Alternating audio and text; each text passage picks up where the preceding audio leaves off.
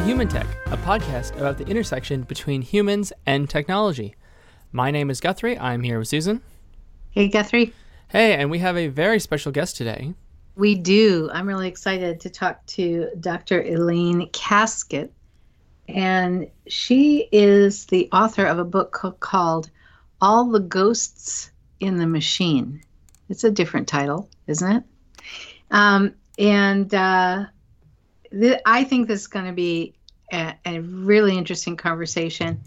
Um, Elaine and I, and Elaine and you, Guthrie, have not met in person. Uh, we've this is our first time really talking, um, but I have uh, done some reading of Elaine's book, and so I just think it's going to be an interesting topic. The topic is um, technology and the and what happens uh, after we pass away. So, kind of the, I mean, you could tell by the title of the book, All the Ghosts in the Machine, but uh, kind of this intersection between um, your or your family or your friends' uh, digital footprint um, when they pass away. So, uh, Elaine, welcome to our podcast. Thank you so much for having me. I'm very excited about wherever this conversation goes. As you say, we haven't met yet, so it could go anywhere. One never knows. All right, so I'm gonna start. Let's see. You know, I, I think that that every now and then people hear stories or they might have a personal experience that makes them think about this topic of you know the intersection of uh, technology and things like Facebook and what happens when someone is not around anymore, but their profile is still there and so on. But I don't think, unless you've personally, you know, had a friend or family member pass away and you are personally the one that needs to deal with it, uh, you know, needs to decide what are we doing with their Facebook page and their Twitter account. I think for most people, they don't really think about this a lot. And so I'm wondering if you agree with that. And then I'm wondering if you can just tell us, you know, what uh, maybe start us off, because I know there's many things, but start us off with one like problematic issue that this poses. Right. I mean, well, the subtitle of the book is The Digital Afterlife of Your Personal Data. And you're right, it is a book that's about the intersection of technology and our deaths. But weirdly, it's kind of not so much about death, the book. It's more using death as a lens to understand the extent of the control the big technology companies wield over our ongoing, our persistent digital information and our identities. And of course, we're living in this really unprecedented era, right? Where all these communications that were formerly ephemeral that would just kind of come and go and not be captured are now being captured in digital form and they're being captured on these platforms that are not under our exclusive control.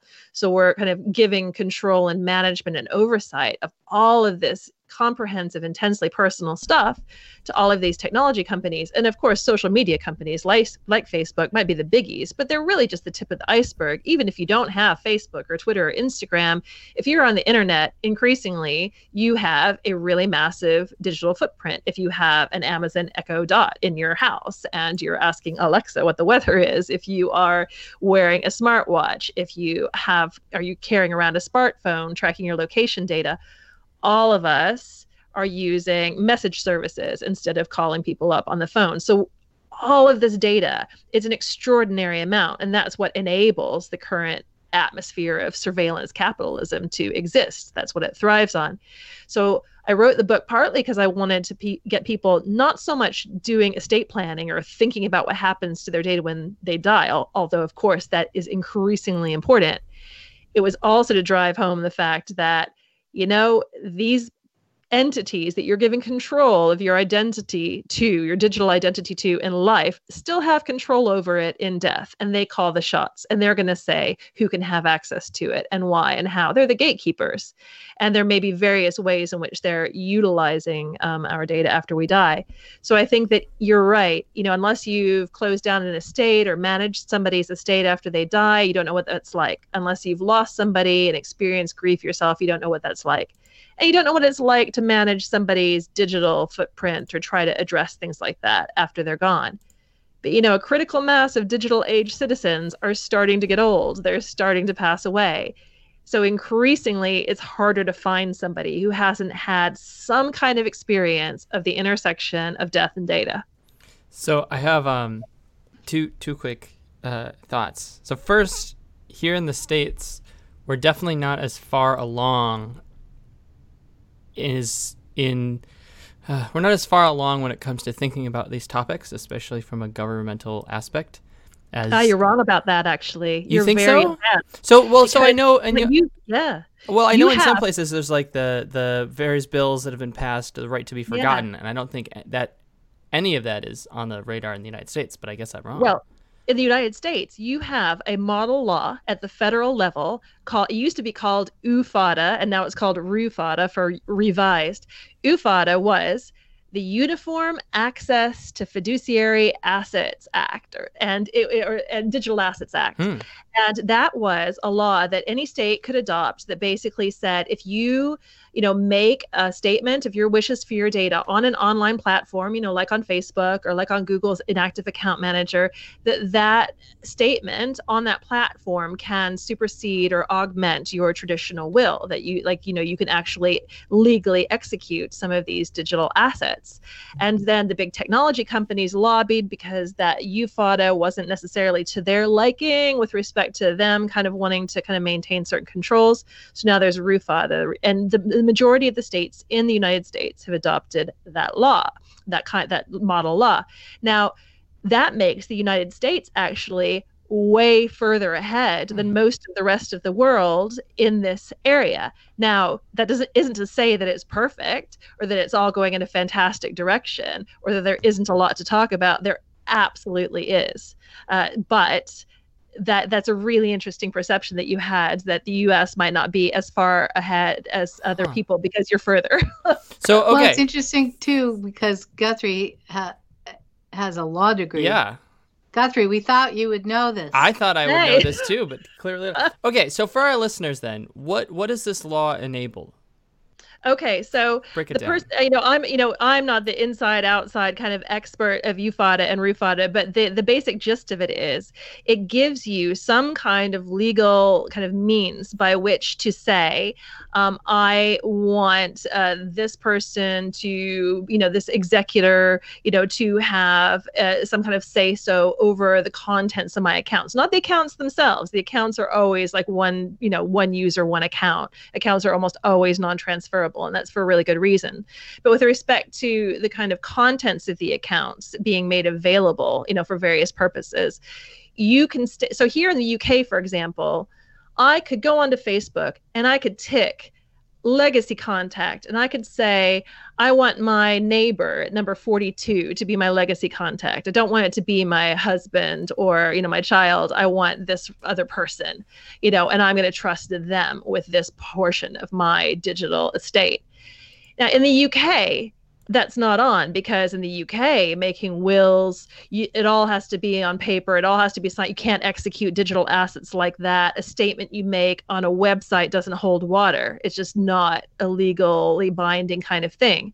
But if you live in a state where they have the revised Uniform Access to Fiduciary sort of Digital Assets Act, then you tick legacy contact on Facebook and say, I want my neighbor at number 42 to like manage this, then that can be legally binding.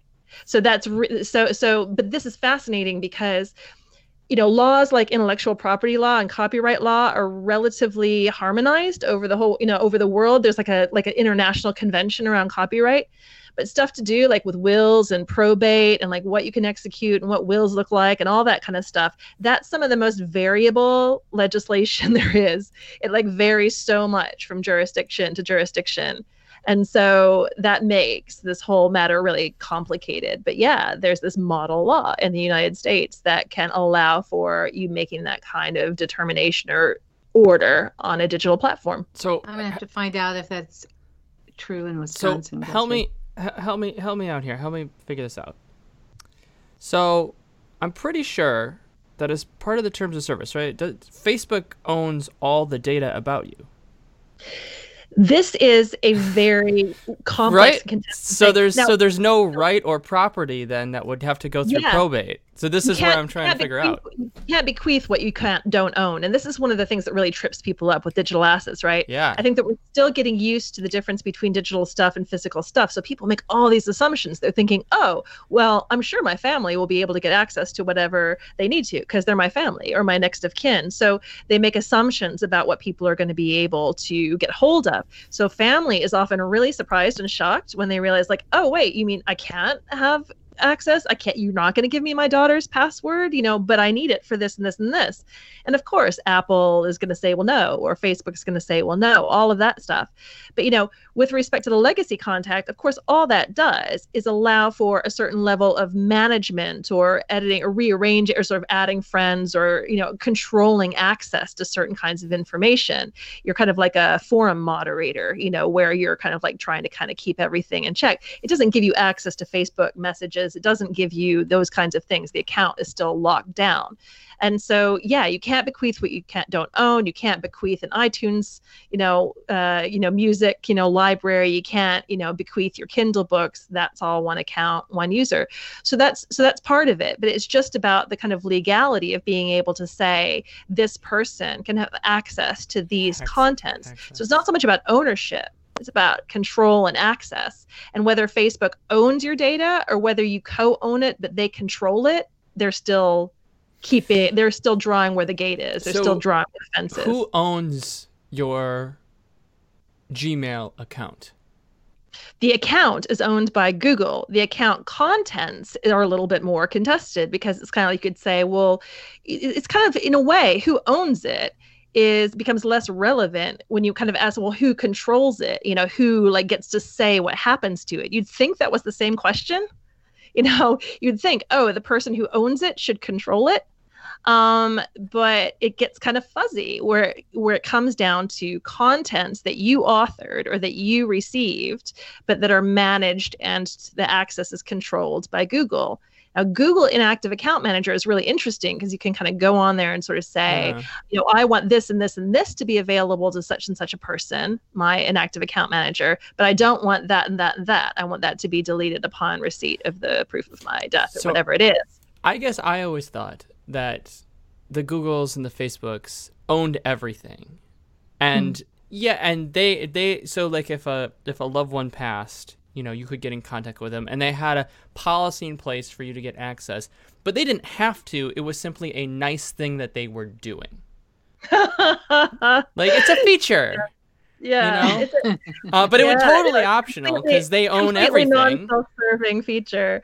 Um, no, it just, I mean, I, I, well, I think this is one of the big questions of the digital era, right? Because all of these things are co-constructed stuff. So, like, basically, if you have an email, there's all of the stuff that you wrote and all the stuff that you received. If you've got a Facebook page, there's all of the stuff that you said, but then there's all the comments that people made on it. So there's mm. like all these voices feeding into it, most of which does doesn't rise to the level of intellectual property, right?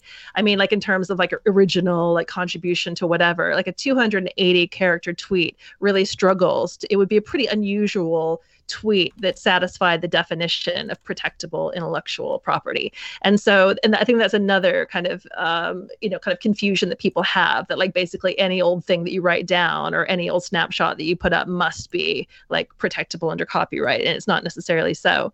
But, you know, let's say you had a, so then there's, so then there's those, co- you know, all those different voices, but then they're on this platform that essentially makes all of the rules in its terms about who can access that under what sorts of situations. And they've got to watch their backs, don't they? Because if they leave an account like open and accessible and able to be logged into, then there's all sorts of possibility for criminality and impersonation and privacy violations against the other living users of that platform that's connected to the deceased person.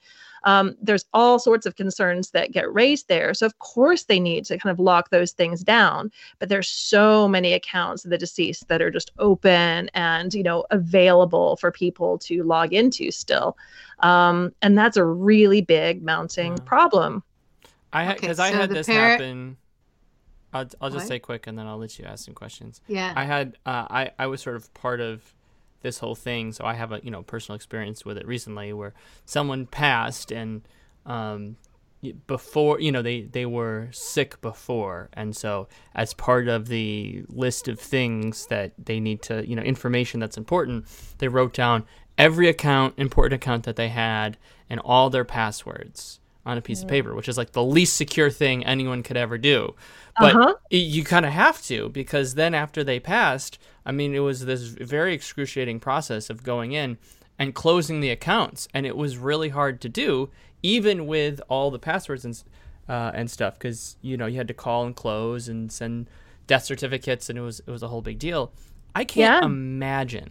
I cannot imagine what would mm. happen if you know, God forbid someone gets hit by a bus, right? And you, yeah. You, and so no one has any idea what the username is, what the passwords are, and what yeah. accounts they have.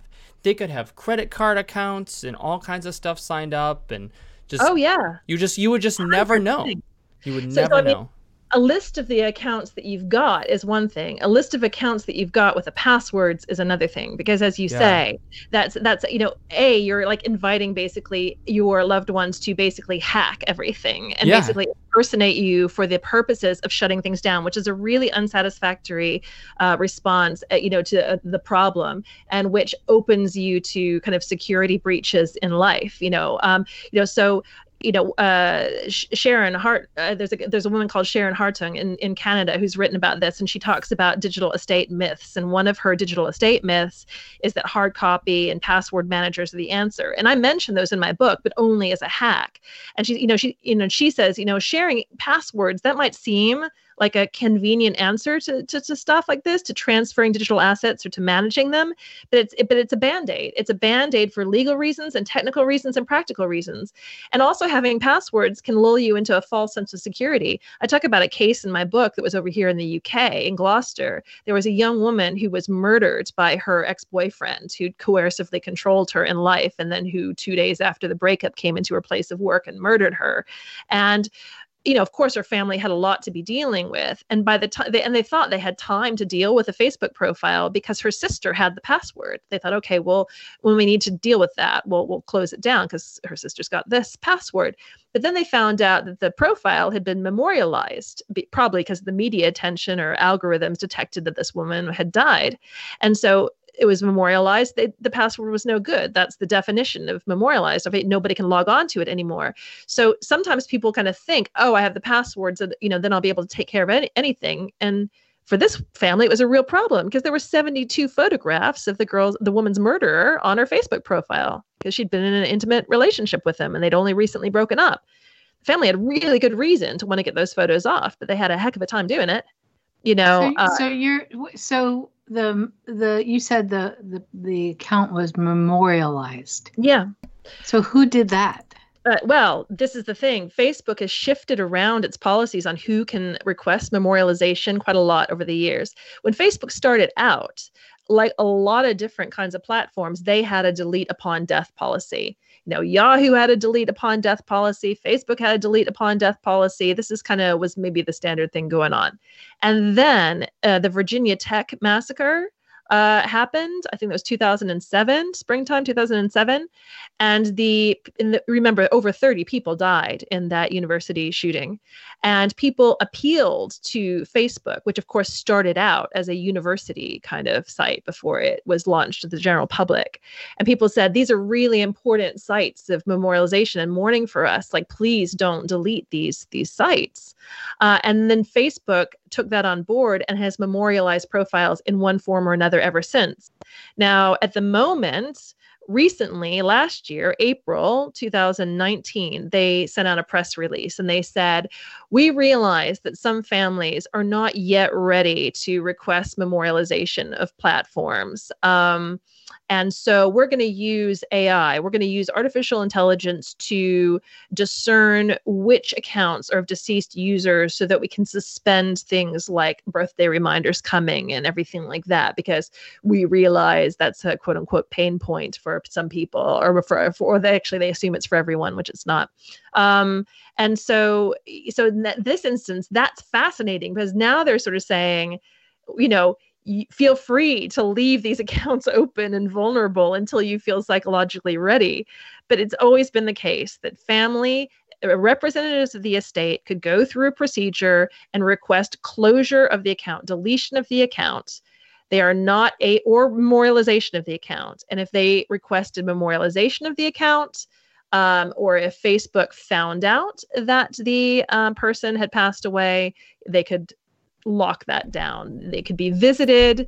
You could still see the stuff that you could always wow. see, but you can't log into it anymore. And it's so hard to be like, yes, this loved one in my life passed away. I would now like to delete them and this, you know, when the the family, the grieving family in question in Holly Gazzard's murder in Gloucester, uh, when they called up and said, "Listen, her Facebook page is a really important memorial page for her. You can really feel her joy and her spirit." Her father said you would go on there and you would really feel the joy of Holly and how amazing she was.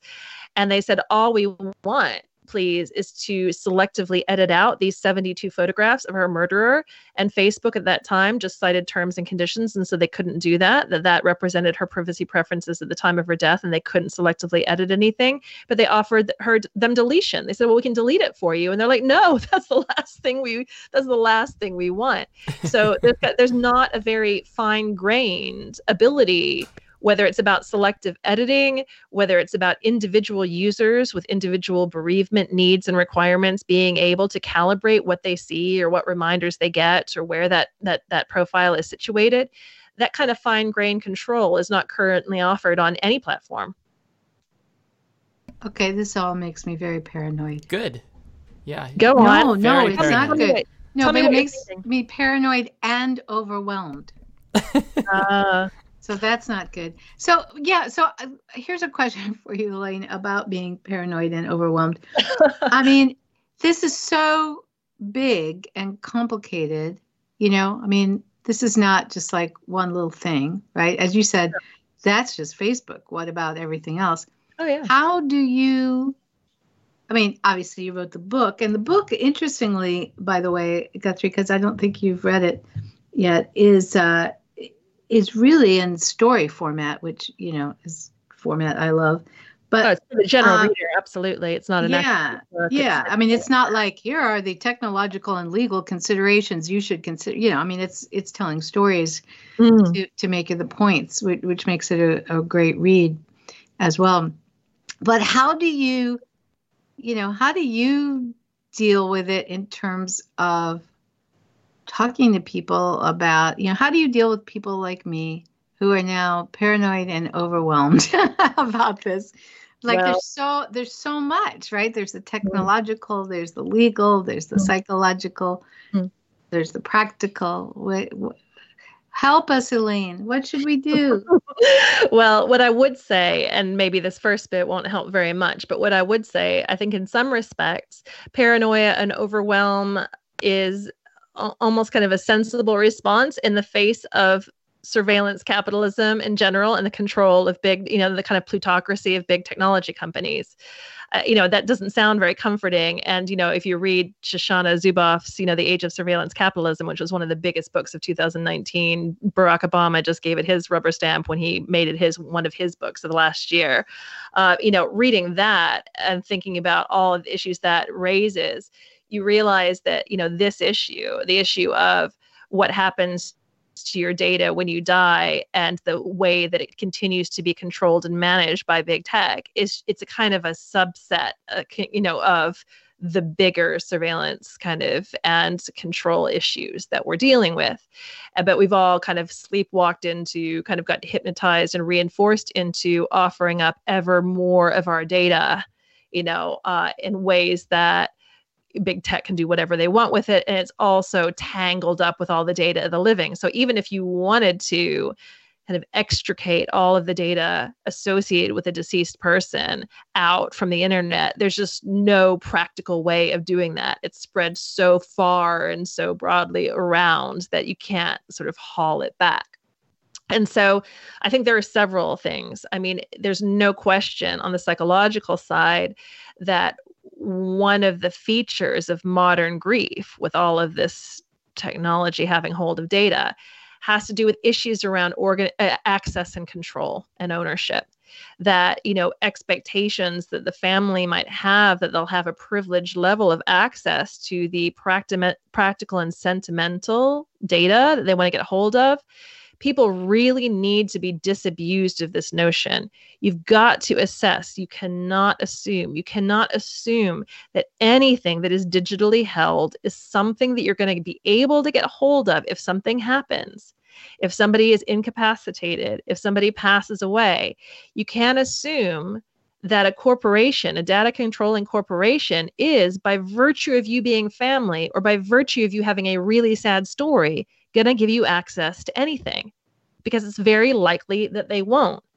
But what that means is is that we kind of have to snap ourselves out, sort of snap the finger in front of our own faces to kind of wake us up from the hypnotic trance to sort of think, okay, if there is essential practical information that somebody might need if something anything were to happen to me, even if I didn't die, but if I were just incapacitated or if there were an emergency, if that is only available locked behind two factor authentication kind of passwords that can only be unlocked with my biometric data or like my complex password or whatever it is, then that needs to be held or convey you know in some sort of other way the, the you know the essential practical information. As the same with sentimental. If you know do, you can't there was a case here in the uk where a widow fought Apple for three years to get access to the photos in his iCloud so that the young daughter who'd lost her dad would be able to see photographs, family photographs, and photographs of him. They won in the end, but then it wasn't classified as a landmark case. So another family would just have to go through the same thing again. It basically didn't rise to the level of like new case law, it didn't establish a legal precedent. And so, so if there are sentimental things or if there are practical things, the last things you should be entrusting your most precious and most necessary data to that you want the next generation or you want your loved ones to get hold of is companies like Facebook because they're not you know, you, you said a minute ago, you know, about like, oh, you just thought they were doing a nice thing. Well, you know, there, there, there, there are a number of different ways in which corporations like that might be continuing to profit off of, you know, the the data of all of those deceased users who are now out of contract because they can so do anything that they want to do with the data. Then mine it for uh, market insights, you know, use it to train new AI models, use it as an incentive to kind of keep living users on the platform. So one of the first things that I would do to con- combat the overwhelm is to sort of say, okay, you know, you know how would you have in- ensured that information that your family might need was available to them before there were computers? And make sure that that is still something that is featuring in your kind of you know kind of plan that somebody would know how to get hold of the binder or whatever it is in the safe. My parents always say there's a binder there's a binder in the safe and here's the number for the safe. Um, you need a binder. You still need a binder. In this situation where we're still at now we need still need that binder photographs every once in a while i take the opportunity to comb through the thousands of photographs I shoot and think, okay, what are the special occasions? What are the hundred photographs that I want to translate into a photo book? Use a nice service to do a photo book. What are the things that I want to kind of make sure, if not make sure, at least make more likely that my daughter, myself in older age, future generations might like to have access to this material that's the material that I transform into physicalized format. I'm not going to do cartwheels, back handsprings, trying to figure out how I'm going to pass on my passwords. I'm not going to do that because all that makes me feel is more uncertain and less in control. And and I know that my daughter will be more likely to be able to see a book of photographs that I print out today than anything I might post on Instagram or Facebook. Not that I do that anymore. you don't post anything anymore. Um, I post self-serving stuff to promote my book, uh, but I but I don't but I don't post anything that I care about. But that's as a result of a conversation with my then nine-year-old daughter last year when I asked her. And of course, my family story or my experience, you know, kind of over the generations in my own family is the narrative arc or structure through the book. So it kind of keeps on looping back to some of that. Mm-hmm. And at the very end of the book, I talk about sharenting, which is the parental or grandparental sharing of kids information online you know on social media um, you know by the time a kid is five years old they've had an average of 1500 images of them posted online usually by their parents you know most over a third of all sonograms are shared online so the digital self is born before the physical self emerges from the womb in a lot of cases um, and i asked my daughter how she had felt about the impact I'd already had on her digital legacy, essentially, her digital footprint, about my posting over the years, which I did a lot of because I was an expat and wanted to share things with people far away. She said she had a very well articulated response. She said she'd always hated it. She'd always felt out of control. She didn't like meeting people who knew her and she didn't know them and talking about her like she was famous and seeming to know about all her likes and interests and what was going on with her. Um, she spoke of specific things that she had felt betrayed by that went back years. I mean, the child's nine. She remembered stuff from when she was five and six about realizing I'd posted stuff that she hadn't known about. Uh, and I said, What do you want me to do? And she said, I want you to delete all the past posts. And and I did. And I don't do it anymore because another thing I'd said was, What difference would it have made, do you think, if I'd asked you permission on every instance and she gave an incredibly wise response. She referred to a friend of hers that's a little bit younger. And she said, You know, if you ask this friend, Oh, hey, can I take a picture of you in the bath? She'd probably stand up and wiggle her bum at you and she'd laugh and she'd think it was hilarious. And she said, But she's crazy and she's a child. I was like, Are you saying there's no way for a kid to really give informed consent to this? And she was like, Yes, I think that is what I'm saying. So I don't post about her anymore because I'm not going to I'm not going to exert that kind of control or choice or decision making over somebody else's digital footprint when I have enough trouble controlling my own. Yeah, yeah. Very interesting. You know, when you were talking about um, making decisions about, you know, like like like printing out a photo book now, um, uh, so that years from now someone would have that book of photos. Yeah. I, it made me think about you know, one of the things I think we're we're really bad at as as humans, um, and I Guthrie and I write about some of the research on this as well.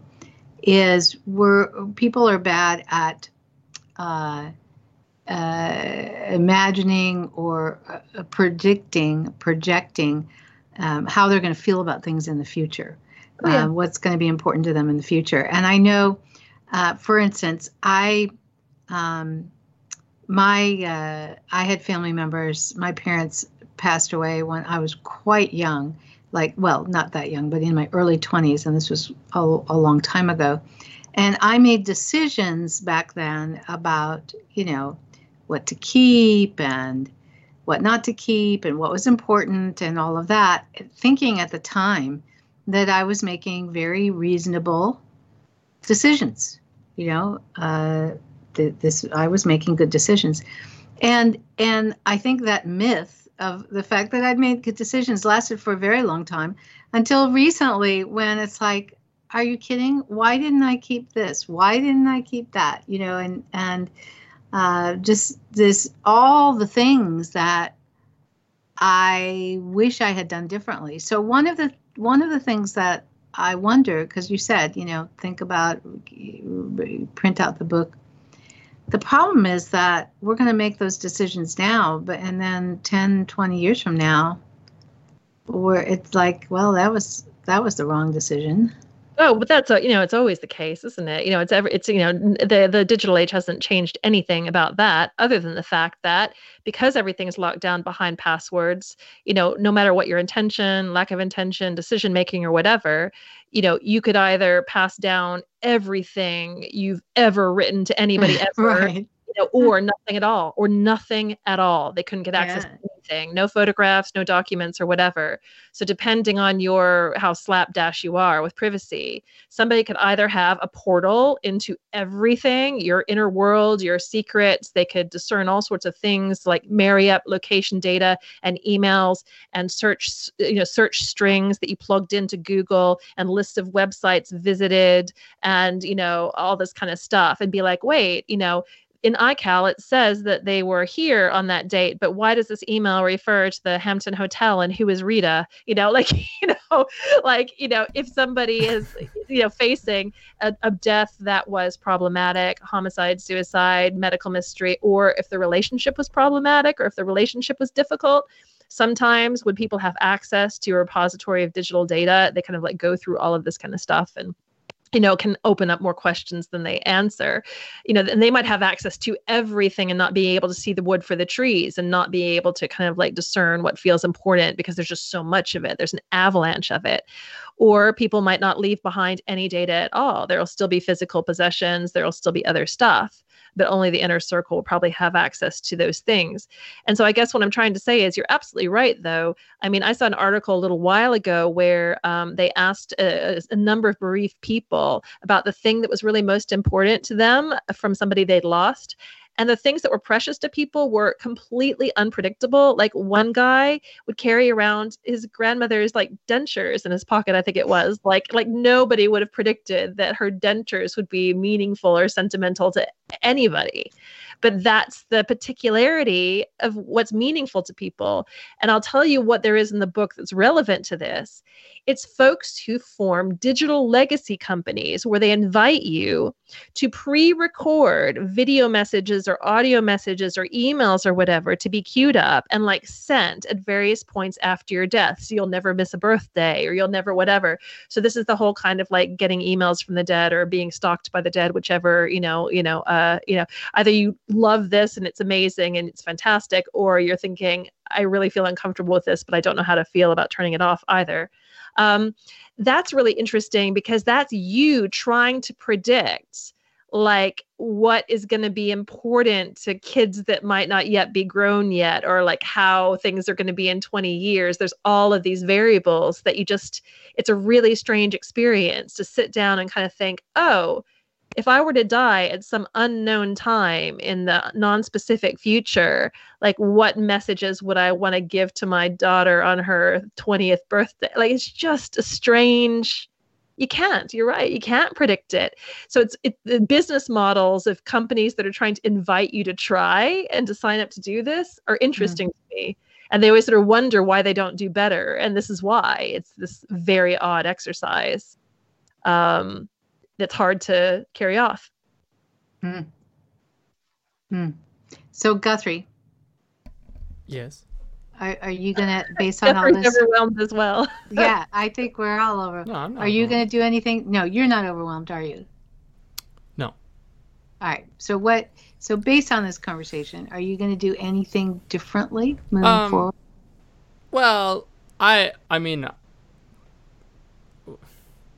I've I've prob- I'm probably one of the strange people who who thinks about this kind of stuff because of personal experience and legal background, I yeah. would guess, right? Yeah. And just just your own weird personality. Yes, but you know, it's also it, it is slightly. I mean, it, it's for me pers- personally, it's slightly less important. Uh, I am not married. I do not have kids.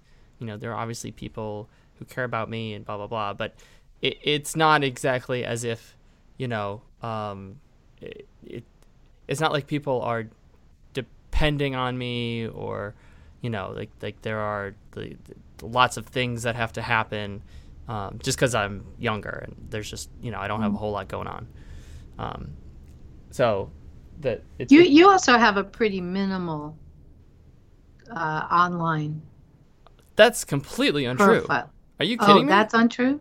Oh, I guess I Facebook, don't I have like seven Gmail accounts, uh, LinkedIn. Oh, okay. I'm wrong there. Uh, Instagram. Apparently, I'm Reddit, not following you on anything, am I? Thousand video game platforms. I mean, I don't. I'm not. I don't have a whole lot of public. I like. It's not. Yeah, it's true that I don't have like a ton of public personas or anything like that. But yeah, I have. I have a. I have a billion online accounts. I mean, I I grew up in the age of the internet, so I have I have way more. I mean, if you look at like uh uh. I do. I spend way more time interacting with online companies than I do with offline companies.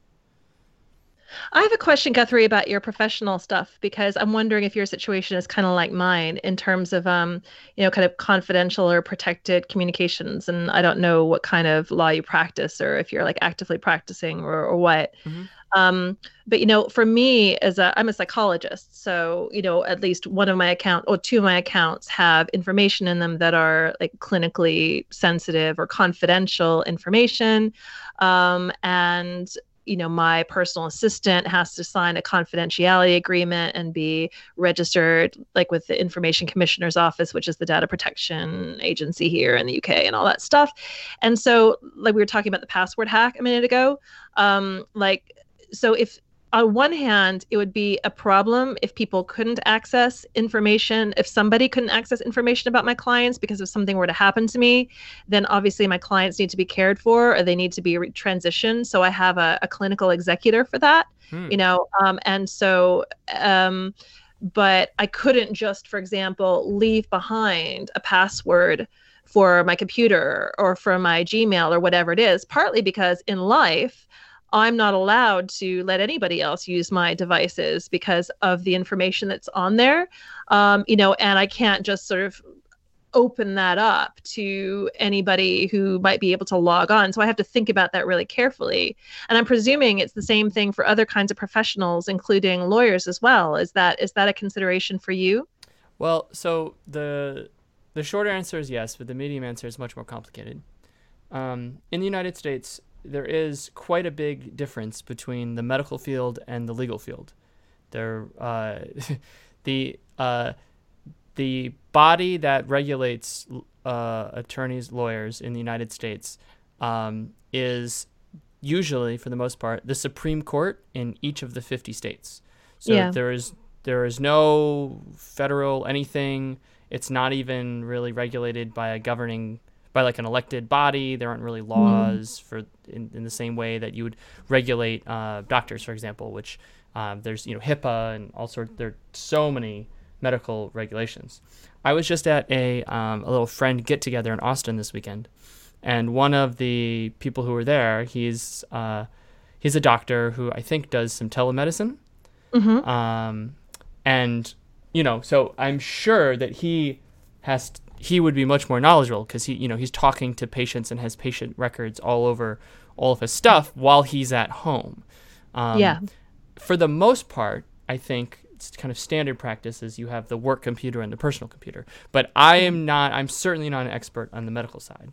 On the legal yeah. side, uh, you know, everyone should know that uh, I I I passed the bar. I, I am a licensed attorney in the state of Illinois, but I do not um, I don't really actively practice. Uh, I do, you know, contract negotiation and small stuff like that, but I don't have, um, you know, uh, clients that invoke uh, that sort of uh, uh, lawyer, uh, attorney-client privilege um, that that a lot of practicing attorneys mm. have.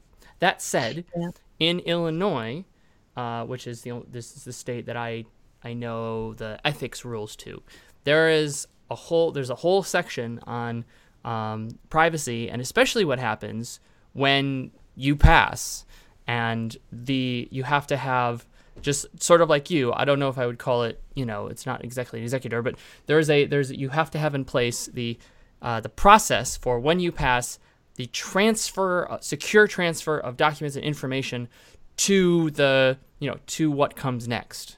Yeah, exactly. And uh, that there's a whole system, and you have to have that system in place. Um, generally, I would imagine uh, the the smart thing is to just have a is, is to have a wall and have your mm. personal stuff somewhere and your legal stuff somewhere else. Oh, no, absolutely. That's, given that's the, the technological sophistication of a lot of attorneys, um, that is certainly being not happening at all. So well, I mean, we see all sorts of stuff in politics as well. Like, did she use her personal email? Did he use his personal email? Like, what ha- what ends up happening in practice, especially Yes. since everything kind of like triangulates within the smartphone or whatever. It's kind of like if somebody gets access, you know, whether irrespective of what account it's in, sometimes if somebody gets access to the smartphone, they can get access to all of it like in one place. And and I think that that's the thing also about it's not just about what's in what accounts. Whenever you're talking about your digital data, because it's such a hyper connected world that we live in, and a lot of what we do online is about connecting with and to and communicating with other people, it's like you can't really access a deceased person's data without accessing the data of a whole bunch of other people too you know Yeah. including people who have signed up to a particular platform with understandable expectations of privacy. And i think there's a kind of a freedoms issue here in terms of kind of like the freedom to um, kind of express yourself. It's kind of you know uh, if i knew that every person I ever corresponded with, ever, you know, would, if I knew that their next of kin would eventually have the right to access all of that correspondence, I feel like that kind of affects the freedom with which you feel you can communicate in life to kind of have that guarantee. I mean, I realize that it was ever thus, you know, and if somebody died with a box of letters leaving behind, you know, there's your letters, fine. But it's just the amount of kind of exposure, kind of uncertainty about, you know, who all has access to your data. It goes right down from the very personal level right up to the corporation level. Um, and we just realize how much control we actually cede or surrender when we when we put our stuff out there. But convenience is the convenience and ease and the kind of all in one place kind of thing that we're so seduced by, understandably, um, you know, makes us take these shortcuts and engage in these efficiencies and have all the information together in one place. Um, so, but for me, yeah, professionally, I've had to think really hard about it because I'm thinking, well, you know, if I give somebody passwords to my computer, I'm kind of breaking the law, you know, because of my client's data. So the, the way to do it um, is to have the double devices and Mhm. have the work device be remote managed by your organization. So Yeah. if you pass, the IT admin could just press a button and Yeah. uh, re, re Transfer it. yeah re- or just reset it right you just just uh, Yeah. you know everything lives on the cloud and then it's anyways so Mhm. that's that's one way Yeah. to do it in theory you could use uh blockchain too Fut- Yeah, and- futuristic blockchain tech I, I think that blockchain and other things like this, and, and of course, the more, you know, if the web moves in a more decentralized kind of direction where we have greater data portability and stuff like that. I mean, Sir Tim Berners Lee uh, has been talking about how you know the internet that he envisioned has drifted so far in its like hyper centralized kind of form from anything that he intended it to be and he's sort of saying you know we really need to start you know, kind of having greater control over our personally identifiable, personally associated data. And we need to be able to kind of have more authority and say so over what we do and control over what we do with it.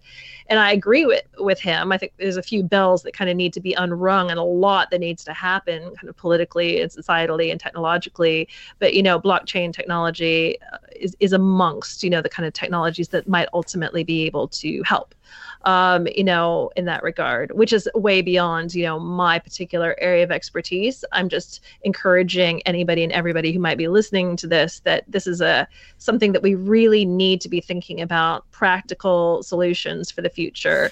You know, yeah. um so you know, well, I- hold on can i just say one thing to help clarify yeah. for you for for our users out there uh blockchain technology when allows when you use it, you have the entire history of every transaction that's ever occurred um, in the blockchain. So that's why it's so great because every time you use it, you're basically using a brand new, fresh history of every single thing that's ever happened. And so, um, in theory, if you have advanced block- blockchain technology, uh, you would it would have to be centralized in some way. So it's not you know it's not Bitcoin. It's not the perfect. Um, it, it's not blockchain in the way that it's you can be completely anonymous, um, but it's using the blockchain technology in a different way. If it is centralized, you could have a central you know authority or some sort of voting majority or whatever.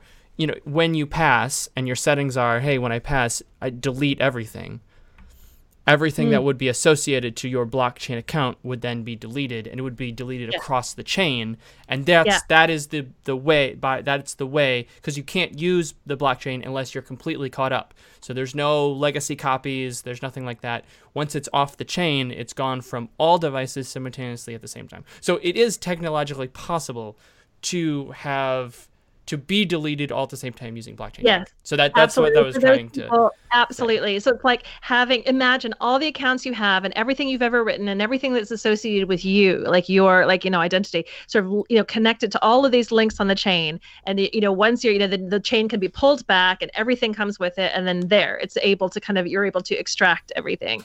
Whereas most people don't have their uh, like digital stuff organized in that way. You know we're dealing with a really you know more kind of cutting edge technology, but yes. you're you know but you know know you're absolutely right you know this is this is the kind of because right now you know i always say in my talks you know there are no like digital worms or virtual carrion beetles that can traverse the internet like sort of like nibbling away every single trace of you unless every single trace of you is connected to a blockchain yeah so, so the uh the the other thing i was going to say is there is um this that's that's maybe the future answer but the uh-huh. medium uh-huh. answer is perhaps what i like to call pooling which is to strategically pool your types of data in different accounts.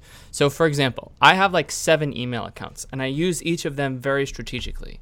So, one of them is, I mean, I don't do it perfectly, but one of them is for, you know, close friends and family. I only use it for just personal messages, like if yeah. I'm emailing, you know, my uncle or something. Uh, another one is for very much, you know, I need to sign up for something kind of sketchy just because I don't want, you know, I don't want to have to uh, get ads on the site anymore. So I'm signing up. But so i have made an account, but I'm never going to use it. It's just so I can have an account, and I'm going to get spam on that account and whatever. That's my junk account. And then I have my slightly less junk account, which is would be like an airline.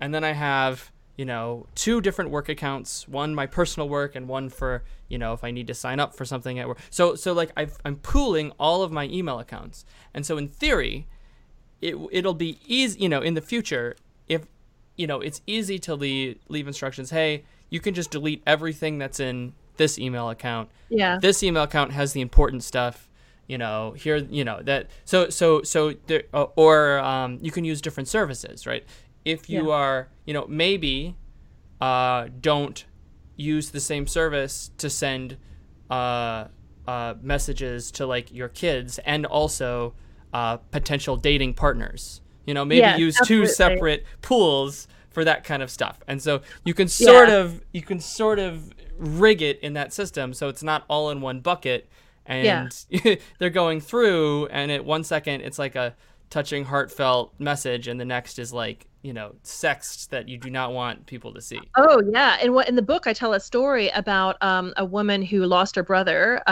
an israeli woman who lost her brother and she managed to use his um google uh, his his like email to like hack into all of the various other accounts and like get things closed but she kept his email account open and she did a really interesting thing. She sort of did this kind of personal like scrubbing where he was on on the apps and he was dating and he was divorced and he had these two kids and she wanted to kind of give control of the contents over to his kids eventually but before she did that she went through and she describes this system which i talk about in the book where she like looked and if she saw it was a woman's name and she opened it quickly then she would just delete it. So she was like feeling like i don't want to hand this like sexy stuff over to his kids. And so she basically sort of scrubbed it before she did.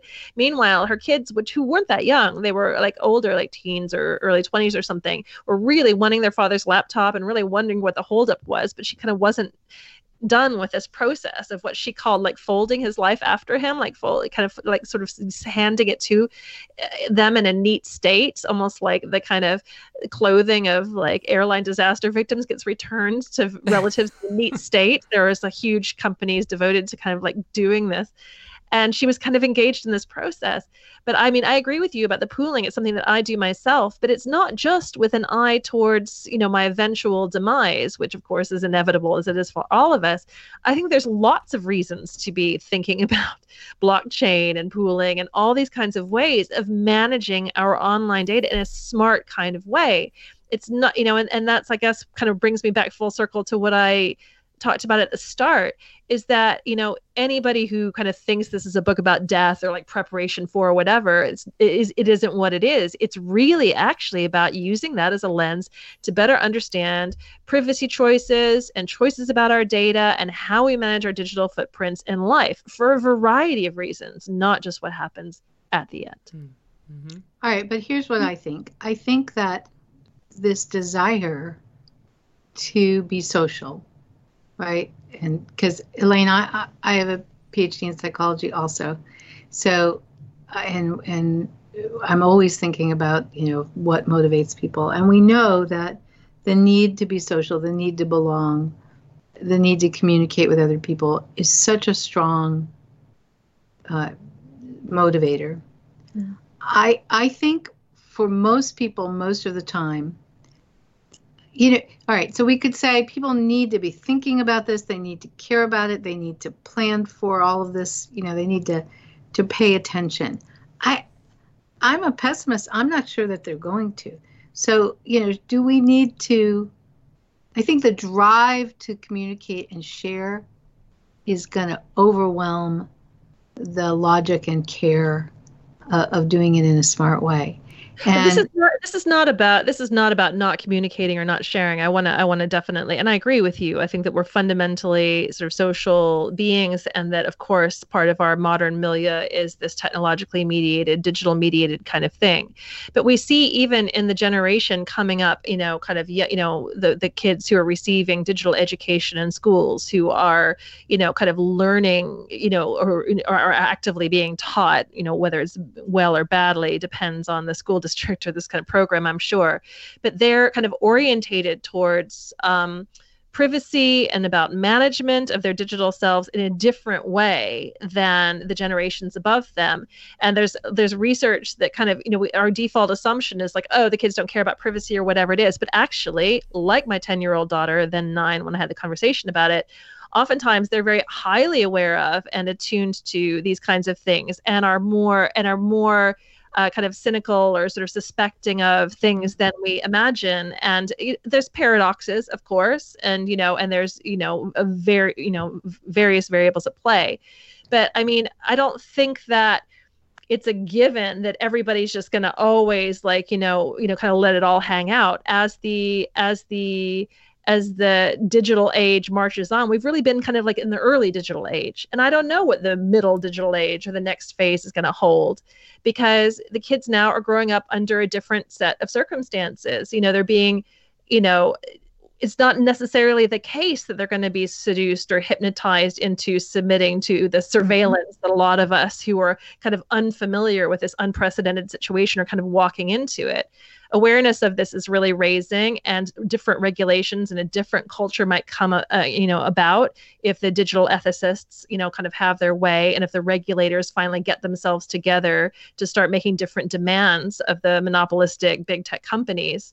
You know i don't know what's going to happen. Yes nothing will change about our fundamentally human urge to connect and to be social However, you know, much might change about the regulatory and the technological and the cultural milieu around, you know, our data sharing practices online and, you know, and moving to a more decentralized web or having things like blockchain t- technology that gives us more control coming to the fore, that is going to change things. Well, hey, I like that. That's optimistic. now I'm feeling a, a little less overwhelmed, or at least a little optimistic that the generations coming um, coming up after us will will be aware, will think this through, won't be. I, I'm sure. I'm sure that you know when. Well, I'm not sure. I'm going to guess that your 10 year old, when she's you know in her mid 20s, is going to look back on the behavior of the rest of us, right, and mm-hmm. say, what were they thinking, right? Why? How could they? How could they have done that or set it up well, that way? She's, she's already she's already said that, and I was amazed at how she was able to express herself. But what I will say now is that now that I don't post on Facebook anymore, I am now I encounter these moments where I kind of think, oh, I now seems like a moment when I would have posted something about this Yeah. on Facebook or Twitter. And now seems like a moment now that I've taken that picture where I, I would have put that on Instagram before. And even now, only several months after the fact of stopping doing it, it is like I've been sort of snapped out of a Yeah. trance. And I'm Yeah. thinking, why did I why did I do that? I'm not quite Yeah. sure why I did that. I printed out all of my Facebook posts before I deleted the stuff, just Hmm. because there was a historical record there.